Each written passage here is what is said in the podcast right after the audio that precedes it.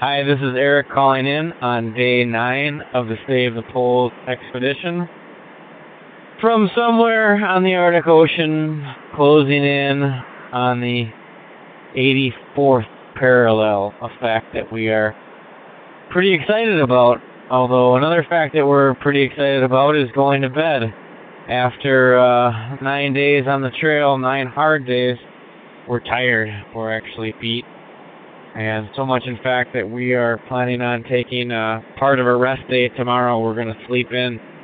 We're trying to stay up a little later tonight just to dry out some clothes with the stoves, but we're all very quiet and sleepy. Um, so we're looking forward to going to sleep. Today was a difficult day by any stretch of the imagination. We started out in um, a lot of the same pressure that we were in yesterday when we camped and just had to struggle to navigate through some of this stuff. And it's manageable for sure, but each time we come up to a ridge, there's a little bit of nagging dread just to just wonder, like, be able to get through, or if we'll have to detour, or what kind of effort we'll have to put in. And we're trying to manage manage the amount of effort that we use at any given moment because we know we have a lot of distance left to cover. Um, although, as I mentioned, we are pleased with our progress so far.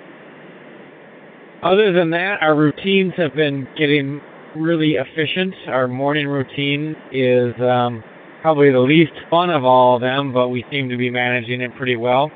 Basically, Darcy gives us the wake up call, and we all kind of brush the frost off of our sleeping bags around our faces and get out, throw our sleeping bags outside, and then come back in the tent, light the stoves, start drying out some gear and clothes, eat breakfast, pack up, and go. That whole routine takes three hours, if you can believe that. And we're excited for the day where we just roll out of bed and go down to the kitchen and eat breakfast.